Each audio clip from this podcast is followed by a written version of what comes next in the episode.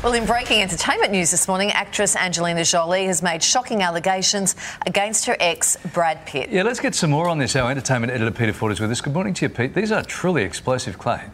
They sure are. We'd always known that there was an incident that took place on a flight, a private jet flight from France back to the US in 2016. That's been fairly well reported, but now because of these new documents that have been filed by Angelina, she details exactly what she claims happened, and that includes both a, verb, a verbal and a physical assault on her and two of the children. Now, the claim is that she was grabbed by the head and she was shaken, that wine wine was poured onto her, not spilt, but poured onto her. And then it gets even more shocking when you also read about two children who were also assaulted by him during the flight. Now, she was so upset by obviously what it, she claims had transpired that when the plane landed, she got the kids and moved straight into a hotel.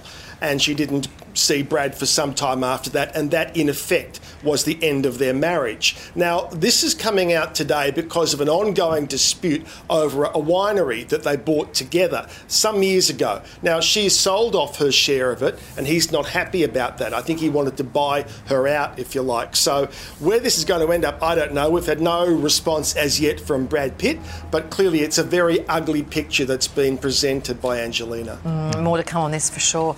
Uh, in more Hollywood relationship drama, what's happened between Tom Brady and? Gisele Bündchen this morning. There's been lots of speculation about the state of their marriage. What's happened this morning? Yes, that, that's been going on for some time. And today the report is they have both, both parties have hired divorce lawyers. Now, there's been no official statement to say that they are definitely going to get a divorce, but all the indicators seem to head towards that. This has been going on for some time. The reports also say they have been living separately for quite some time. Now, if indeed this does come to a divorce settlement, it'll be fascinating to see how it plays out because there's clearly no one actual breadwinner in this relationship. Both parties have been earning massive incomes for the entire time that they have been together. Now, what might become relevant is that they were married in the state of California, but they have in recent years been officially residing in the state of Miami. Now, both states have different sets of laws as to how do you go about divvying up assets in a divorce. So,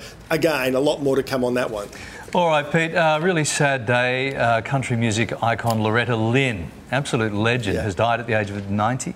Yeah, what a life and, and mm. what a career. I mean, absolutely the queen of country music for decades. One of the very few examples of anybody in the music world who has, almost without exception, uh, written and recorded all their own music.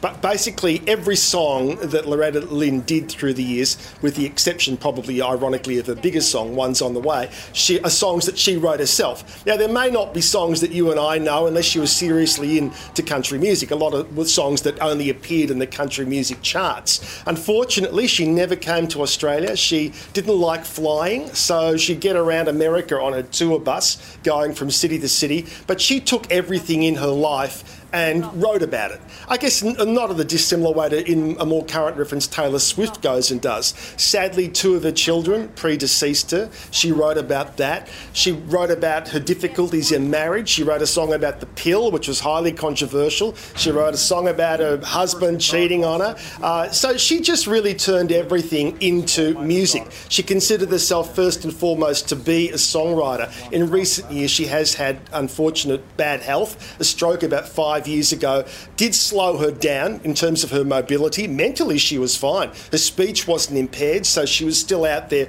recording music, brought an album out just last year. So a lot of her story, of course, people know of because of the movie Coal Miner's Daughter, starring Sissy Spacek, who won the Oscar. And you saw the poverty that Loretta Lynn was brought up in. You saw how those tough times would inspire her to go on and do great things. So, yeah, today we do take off our hats to Loretta Lynn. I guess, in effect, effect, the crown of the matriarch of the country music world now goes to her great friend, Dolly Parton. And Dolly today has put out a beautiful statement talking about their relationship over so many decades.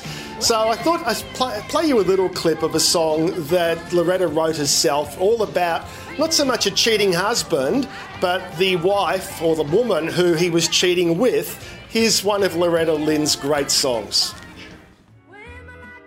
So, yeah, extraordinary life in career, very gracious and talented woman. So, yeah, tonight, pour yourself a wine, get on Spotify and Apple Music, and go and investigate some of Loretta Lynn's music because it's quite beautiful.